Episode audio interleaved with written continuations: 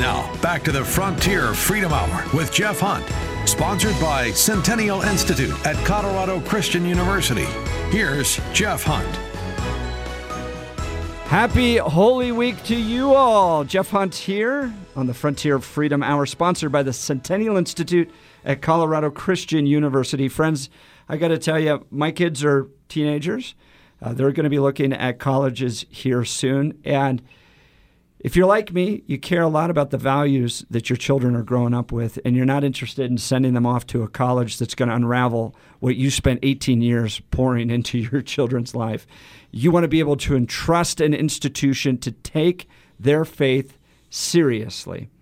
And I got to tell you, yes, I work at Colorado Christian University. Yes, I get a chance to be around these people on a regular basis. This is such an absolutely unique institution that is preparing young Christians in a variety of fields, 200 degree options at CCU. I mean, you could just, so many options there.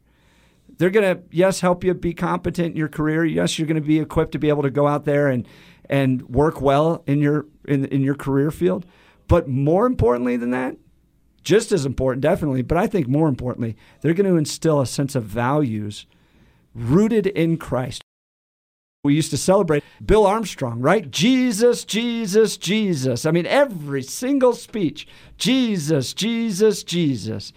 Uh, it was just embedded in his presidency, and that was continued on in Dr. Donald Sweeting, who was the president for six years, seven years, and now the chancellor of Colorado Christian University, and continuing that bold vision that that that focus on Jesus Christ. And I think that's so important this week as we're coming up on Easter and, and we're listening to this Easter weekend that you get to hear from some of these brilliant theological minds on this week.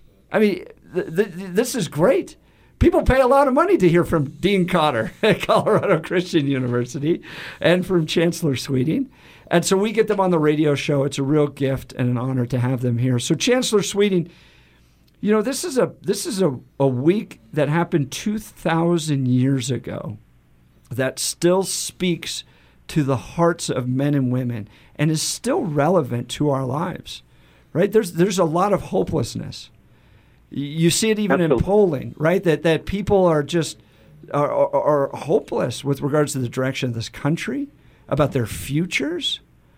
Uh, I think people now today believe that future generations are not going to have it as good as previous generations. That's really kind of historic in America. So, how does this week speak into our hearts and souls right now? I think in, a lot of very telling ways. Um, when you look at the student um, of today, you see a, a, a huge, pervasive hopelessness um, there are lots of studies that have come out uh, just demonstrating that more college students than ever before are um, experiencing higher rates of anxiety, depression, suicidal thoughts, and um, and they, they're wondering, you know, what is there any future? Uh, do I, does my life have any purpose? And so often they they come up with the answer no, no overarching purpose. And and is there any, uh, you know, some go further and they, you know, is there any any forgiveness. And you know, we we, um, we think that we are uh, without sin, but our enemies are hopelessly condemned. You know, and will can never be forgiven for their despicable acts.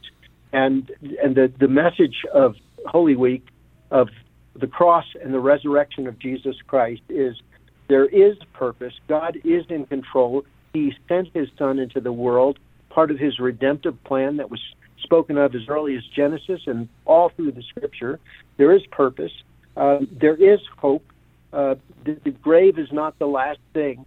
Uh, I deal with this week. I was dealing with older older people and uh, pe- people. Even today, on my someone passed away, and you could just sense the the somberness and the the, the, the sense of loss. But uh, this tells us that there is hope beyond the grave, and there is forgiveness. Um, and and uh, we, I think, future generations will look back at our generation and go, how could you be so arrogant about you, you know, right now and be so condemnatory to every other generation? And the truth is, Scripture says all have sinned and fall short of the glory of God. We all uh, have a sin problem, and we need forgiveness from the holy God of heaven. And this the story uh, announces that yes, there is the uh, the the, the uh, offer of forgiveness to all who turn from their sin and put their trust in Christ, and that is God's provision to uh, for them to forgive their sins. So this work, this whole week speaks to our deepest needs as human beings, and especially to the needs of students. That's great. I, I, I remember being a young high schooler when I finally understood why we needed Christ, right? So people would be like, Jeff, you have a sin problem. And I'd be like, I've never murdered anybody. We would like talk about sins. Like, but do I dis- disobey my parents? Maybe. Yes, I disobey my parents. I don't honor them. But, you know, in my mind, sin was like this really big, like error that you had to make. And when someone finally explained to me that it was the nature of my heart that leads me to want to disobey God. And Paul talks about this, right? This like notion of I don't understand why I'm naturally inclined to want to disobey God. right? right? This, like it's just I, I, I just I, go ahead, Chancellor Sweeting. Well, this generation is really good at pointing out everybody else's sins but our own. Yeah. Like you know all the, the founder sins and and the, the, those who discovered America, their sins, and all the you think of all the statues that have been toppled, and all the people we have deplatformed because they're so despicable. But we are just pristine, aren't we? Immaculately conceived, uh, and, and that's crazy because a hundred years from now, they're going to look back and go, "How could you have been so blind to to allow?" you know the, the the abortion industry to go like like it did and to to be taking the life of of, of babies to the point of birth and beyond. And there are many other blind spots as well.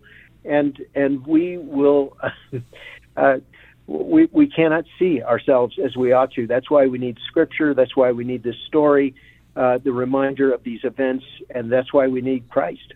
Yeah, and the, and this notion not only is everybody else wrong and we're right, but that you know every the way we look at things is perfect and of course, we have the solutions to all these problems, even though you look around and you go, there are no solutions to these problems.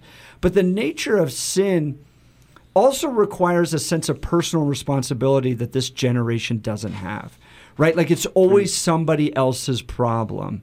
And when, right. it, when I learned that the problems in my life were not my parents' faults, they weren't my brother's faults. They weren't my friend's fault. They weren't part of like some systemic injustice, some you know orchestrated by faraway people. But like a vast majority of the problems in my life were my own fault. And it was a youth pastor who said this because I, I, was, I, he goes, Jeff, what do you think about sin in your life? I go, I've never killed anybody. What are you talking about? He goes, Jeff, today I saw you pick up a tray of food and you walked over and you saw there was a table of girls. And they weren't the prettiest or most popular girls. And so you picked up your tray and walked to another table and left them to sit somewhere else. And he goes, That's sin in your life. And it took a pastor like pointing out like that failure that my it, honestly it felt like the scales of my eyes fell off. I go, I'm sinful in every aspect of my life. Like I'm seriously yeah. selfish. I am selfish in every like totally depraved. I've heard that term before yeah, precisely. In fact, that's you're right, Jeff. That the very language we use these days is "I have a brokenness in my life," yeah. whereas the Bible says there's a sin in my life. Where we like yeah. to not talk about ourselves, but of systems. There are broken systems in the world. When the Bible yeah. is clear, I'm the problem. The problem's me. Yep. It's my sin, and that's what we're going to talk about in the in our next couple segments. About there's a cross for sinners. Right. There's not a cross for broken systems. There's not necessarily a solution to brokenness, but there is a solution to sin, and that's found in Jesus Christ. Chancellor Sweeting, did you want to comment there? I'd just say big amen to that. Uh, I remember, I think it was G.K. Chesterton who, who wrote an essay, What's Wrong with the World? And then he answered, I am you know, and he said that sin is the most practically, uh, empirically dem- demonstrable doctrine in, of the Christian faith. You know, just take out the keys in your pocket and say, well, what's that? What's that key for? Well, it's so nobody can break into my garage, and that one's so nobody can break into the front door, and that one's so nobody can break into the shed, and that one's so nobody can break into the office. And then you look at the newspapers, and you know, it's it's just we've lost a vision of the holiness of God, and so we overestimate our own condition. So uh, next, I'd like everyone to go around and confess their sins. No, I'm kidding. um, but when we come back from our next commercial break, uh, Dr. Kotter, I do want to talk about this. Um, so what? We have sin. So what? Right? God, can't God just be like, whatever? Yeah, people mess up. Let's just move on. Does God really care that much? And then how does this play into the cross? Why, why did Jesus need to suffer that much? Why did he have to go through so much? Couldn't he have just said, you know what, when we're all get to heaven, everything's going to be better and fine, and I'll forgive this, and it's not that important? Why is there a justice and a righteousness component to the cross? And why did Jesus have to suffer so much? Friends, we in studio and on the phone are great to be blessed today by Dr. David Kotter, Dean of the School of Theology and Professor of New Testament Studies at Colorado Christian University, and Chancellor Sweeting, the Chancellor, Dr. Donald Sweeting, the Chancellor, the guy himself from Colorado Christian University. Brilliant theological minds that are not only uh, sharing with us today, but more importantly, educating thousands of students at Colorado Christian University to embrace this. If you're like me, you're you're frustrated with the direction of this country and definitely the direction of this state.